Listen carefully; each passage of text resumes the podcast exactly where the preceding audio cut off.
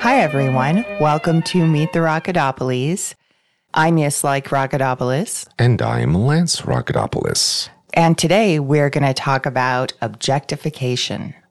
But first, a shout out to Austin, Texas, home of UT Austin, and the academic home of one of my favorite feminist philosophers, Kathleen Stock. Professor Stock, if you're listening, welcome to the United States. I watch you on YouTube all the time, and I'm so grateful for your voice of reason. All I really care about with that issue is reason. and a shout out to Houston, Texas, my hometown for a whole year while I was getting co op experience. So, in our latest episode, we talked about subjectivity and about my subject formation. In this episode, we'll talk about Lance as an object. In a previous episode, we did discuss the negative aspects of objectification at some length. And so now we're going to talk about positive, or at least welcomed aspects of objectification. So, first, we'll talk about non kinky examples. Then, we'll talk about consensual kinky objectification. And finally, we'll talk about objectification and spirituality. So, we'll start with beauty pageants. Beauty pageants are interesting because they're clearly an objectification of women. And on the other hand, they do provide benefits to the contestants that can help the contestants get a lot of power through college scholarships, making professional connections, making faster progress in their chosen careers. Another example would be dressing to impress. Obviously, we don't wear clothes just to be protected from the elements. Clothes are, of course, used rhetorically in all kinds of ways, and some clothes are meant to signify power, like an expensive business suit. Some clothes are worn to a bar to indicate that we're there to find someone to hook up with. Some clothes even work as a kind of virtue signaling, like, for example, athletic wear, the biking clothes that we see all the time in Colorado. To me, they heavily signify privilege, but also self mastery and self respect they irritate the shit out of me because that privilege often manifests in them taking up a lot of the space on the mountain roads. And they remind me of the orange marches in Northern Ireland and other parts of the British Commonwealth. When members of the Irish Protestant men's clubs parade through the streets in the province of Ulster and also in various British Commonwealth countries. What's ironic here is that both groups are self objectifying. The cyclists are doing it largely to transform their bodies and maintain acceptable shapes. They often make themselves the center of attention on mountain roads because they force cars to swerve out of their way. I despise them. But I bet not as much as Irish Catholics have traditionally hated the Orangemen. Another way of being objectified is to be someone's goal. And this goes back to the psychoanalyst Jacques Lacan. Pretty sure we talked about this at some point in the podcast when we were talking about the phallic narrative. The idea is that the subject is essentially a penis looking for a vagina to come in. And yes, this idea is all very sexist and heteronormative, but it can also be life affirming and motivating and pleasurable for both the subject and the object. I just think that when it comes to FLRs and partners finding each other, the script should be flipped and that the dominant woman should be the subject and the submissive man the object. It is much more of a demonstration of her empowerment and confidence for a woman to ask a man on a date than vice versa. There is far more power in being able to pursue someone rather than to choose from what options are being presented to you. It's also a huge time saver. In general, submissive men are shy and need a little confidence boost to make the first move and ask a woman out. It might take a while. He might approach you in a way that gives you mixed signals. So asking him directly would speed things along. Femdom sitting back and not being the aggressor in the relationship makes no sense to me. Mm-hmm. And I feel highly disinclined to be the one to make the first move because as a woman, I know that there is a lot of power in being able to select among several options.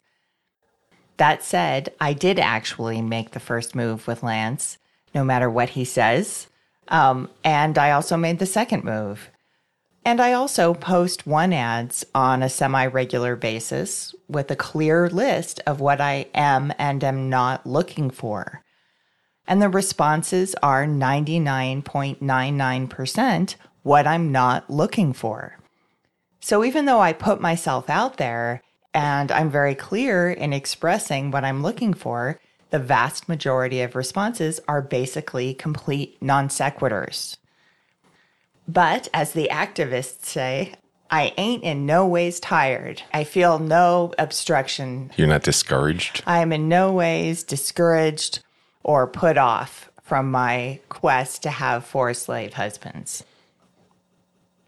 Another example of objectification is wearing a gimp suit. A gimp suit is a full body cat suit made of rubber or latex or sometimes leather that has the effect of erasing a person's individual identity. I personally love the effect it had on you the first time that I wore my gimp suit. You were much more direct and harsh. What did I do that was so harsh? You were much more physical. You were pushing me around much more than you ordinarily do. It even worked when I just put on the gimp mask. How did it make you feel? I had the wonderful feeling of being your animal, so to speak, yours to direct and control. It also gave me a strong sense of helplessness. That in particular was wonderful. I felt like I was completely in your control. I no longer felt like a person, or at least that you didn't think of me as a person. So basically, the GIMP suit triggered something in my mind mm. as well as in yours. Think so. Yeah, that's cool. So I found a New York Post article from 2003 about a man who wore a gimp suit to see the Comedy of Errors at Shakespeare's New Globe Theatre in London, which we plan to visit within the next few weeks. And I remember seeing that play years and years ago, and I don't see any reason why a gimp suit would be an inappropriate thing to wear to any of Shakespeare's comedies, actually. Some of them are pretty raunchy if you know how to interpret Elizabethan language and all of its various um, homophones. Is that a word? um, homo something. uh, but the article did state that he was a groundling. He was in the area uh, in front of the stage where you have to stand up for the entire production the ticket is super cheap for the groundlings. It was five pounds when I was there. I think it's 10 pounds now, but it's really uncomfortable. I was there for Antony and Cleopatra. It was four fucking hours long. Um, That's interesting. So the cheap seats are way up front as yeah, opposed to in the back where all the like benches are. Yeah, they're just not seats though. Yeah. Yeah. And I even tried to like sit down on the ground and immediately someone comes and rousts you. And probably that's for like, um, you know, fire hazard stuff. Um, anyway, it was very uncomfortable, but I'll never forget it. The thing about that, it was, it was four fucking hours. And at the end, oh, and it was an all male cast, which was really interesting. So Cleopatra was a man. But at the end, there we are standing there exhausted and then all of the actors do this dance, right? Extremely aerobic, extremely powerful. They're all men, right? Mm-hmm. And so mm-hmm. they're like really strong, really powerful after four hours of like running around the stage. And this really, really intense aerobic, jumping up in the air, really fast dance for like 20 minutes. it was really impressive. That place is incredible. Can't wait to go again. Another form of objectification is the whole clothed female, nude male scenario or situation. And I'm not talking about it as a form of exhibitionism, which it clearly is. and that's why people enjoy it from that perspective. But in the context of objectification, it's a stripping of identity, and there's a loss of security where there's no ability to hide. When we do it in private, I'm making my body available for whatever Islike has in mind. It's also fun to do in public as well, and I do feel very vulnerable. We went to a local club where they had a femdom event. It was an event where the bottoms or submissives have an opportunity to be introduced to female identifying tops and vice versa. Female identifying tops. I enjoyed it. I loved the concept. It was an event where the bottoms or submissives have an opportunity to be introduced to femdoms and the femdoms to be introduced to subs. The submissives are introduced one by one. This is done in like a catwalk or beauty pageant fashion for the femdoms to choose who they want to play with that night. Even though I didn't participate, it was fun to watch a bunch of naked men presenting themselves to a group of clothed women, explaining who they were and what their personalities were like. Like I mentioned, it was really like a pageant or a slave auction where they basically had to demean themselves a little bit. They really didn't have to be naked, but many of them chose to be. Another form of getting naked is shaving. There is a psychological component to being shaved, uh, and I'm speaking about shaving of the head.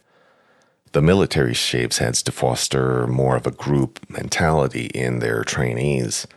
In ancient Greece and Babylonia, long hair was a symbol of economic and social power, while a shaved head was a sign of a slave. In the BDSM community, shaving a submissive or a slave's head is used to demonstrate powerlessness or submission to the will of the dominant. So there's also bodybuilding as a form of objectification. This is largely pragmatic for my purposes. The longer Lance lives and remains physically strong and fit, the more I can get out of him. The more work, but also the more love and companionship.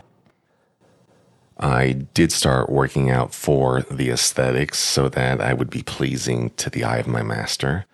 But I have also found that there's a strong mental component to working out. It has trained me to get past through mental blocks or limitations on what I can do physically. So, that knowledge eh, of nutrition and helping you with your workouts um, are ways that you've used me, and that's definitely welcome. So, in addition to looking good, that overcoming mental barriers in working out, it makes me basically able to do more stuff for you, like lifting a kayak into my truck so we can go on our trips. Does that also include tolerating pain in a play session? Yes, indeed. Pain and discomfort is something that can be controlled with mindfulness and meditation. So, there can also be a strong spiritual element to BDSM for a lot of people. And this is really coincidental. Buddhism has come up as a topic for both of these episodes. In the previous episode, we talked about how my exposure in childhood to a specific type of Tibetan Buddhism shaped my subjectivity in significant ways. But I also see more direct connections in my 30s, I went on a 10 day Vipassana Buddhist meditation retreat that was um, really, really challenging. It really kicked my ass. It was 10 days of meditation, 14 hours a day of sitting on a cushion and just trying to feel sensations on the surface of your body. And so basically, you're sitting there scanning about a two and a half inch square piece of the surface of your body up and down, up and down every day. And the idea of this form of Buddhist meditation is that you start to let go of layers of craving and aversion that are the substance, basically, of your sense of self or of what some people might call your ego. which is, according to this style of Buddhism, basically made of a kind of puff pastry dough from hell. And just so you know, I did actually give up on day seven. I went to the meditation hall. I sat there. I mean, I was stuck there out in Western Colorado. I wasn't going to be able to go anywhere. So I couldn't leave the retreat, which you're really not supposed to do. But instead of doing the body scans, I spent the rest of my cushion time fantasizing about going back in time to the late 80s and getting a business degree at UCLA and getting rich off of tech stocks and fucking one of my old boyfriends. so that's pretty much the opposite of what I was supposed to be doing. Uh, because Vipassana has to be one of the most masochistic religious practices of all time. It could be right up there with hanging yourself on hooks. But I have to wonder if I had a more submissive, open mind frame or personality, you know, or sexual orientation, I might have had an easier time. But anyway, there are a fair amount of kinksters on the internet who practice Buddhism DOMs and subs. Yeah, one that comes to mind and has been written about is in that book that I mentioned on a couple of occasions, Beyond Obedience. It is a book about the spiritual process some in the lifestyle, be they master or slave, go through, and about the realization that for some it is a very spiritual calling. It describes that BDSM can be the path to spiritual growth, but it is filled with a lot of food for thought. It's a book about the spiritual process some people in the lifestyle, be they master or slave, go through, and about the realization that for some it's a spiritual calling. They use a term called born slave although they say that words can't really define the spiritual nature that it is intended to represent. It's likened to a spiritual evolutionary benchmark and a relationship between the slave and the universe. Having an objective of becoming a born slave is an impediment to becoming a born slave. It's very similar to goal seeking nirvana the fatal barrier is desire. You're desiring to achieve enlightenment or some kind of spiritual growth. Yeah, so that would be like an equivalent to craving. Quote, birth of the slave occurs when we have accepted all that life has to teach us. In my understanding, birth is the moment where there is a profound change in the way that the slave sees itself and its relationship with the universe and the world. The slave realizes that obedience is not only important, but is exactly what the slave wants. It is an alignment of the master's will to the slave's will. The book talks about the slave finding and becoming a part of his master.